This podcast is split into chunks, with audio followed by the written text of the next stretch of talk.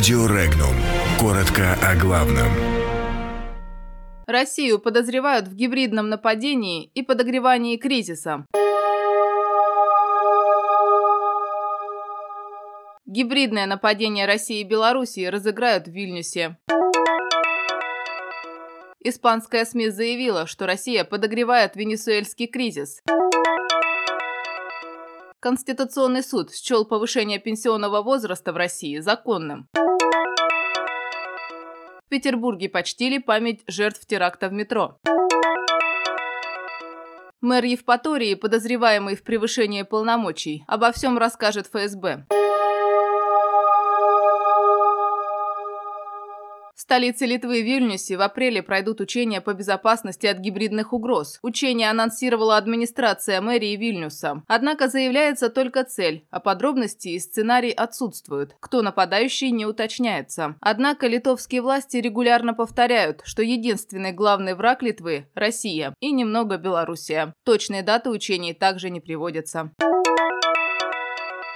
Российское военное присутствие в Венесуэле подогревает глубокий кризис в стране Карибского бассейна, считает испанское издание «Лавангардия». Отправка туда сотни консультантов и открытие Центра подготовки пилотов со стороны Москвы привели к эскалации геополитического напряжения в регионе.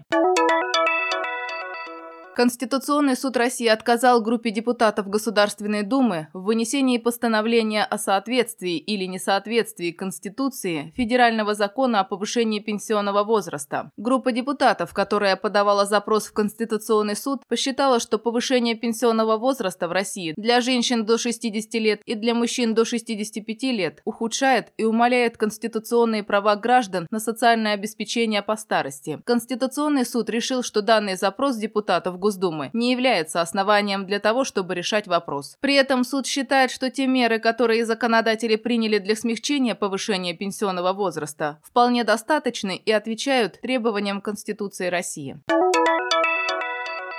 Временно исполняющий обязанности губернатора Санкт-Петербурга Александр Беглов и председатель городского законодательного собрания Вячеслав Макаров накануне посетили вестибюль станции метро «Технологический институт» и возложили цветы в память о жертвах теракта, произошедшего в поезде вблизи этой станции два года назад. Горожане еще с утра начали оставлять цветы у стены здания метрополитена и в подземном вестибюле станции. Напомним, 3 апреля 2017 года в вагоне поезда террористам было приведено в действие взрывное устройство – убившая 15 пассажиров и ранившая еще несколько десятков человек. Ряд пострадавших на всю жизнь остались инвалидами.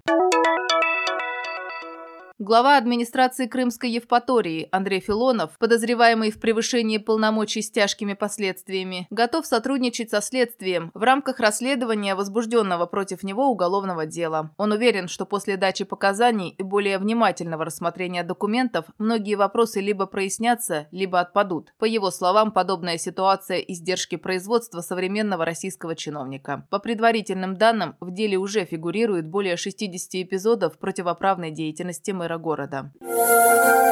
Подробности читайте на сайте Regnum.ru.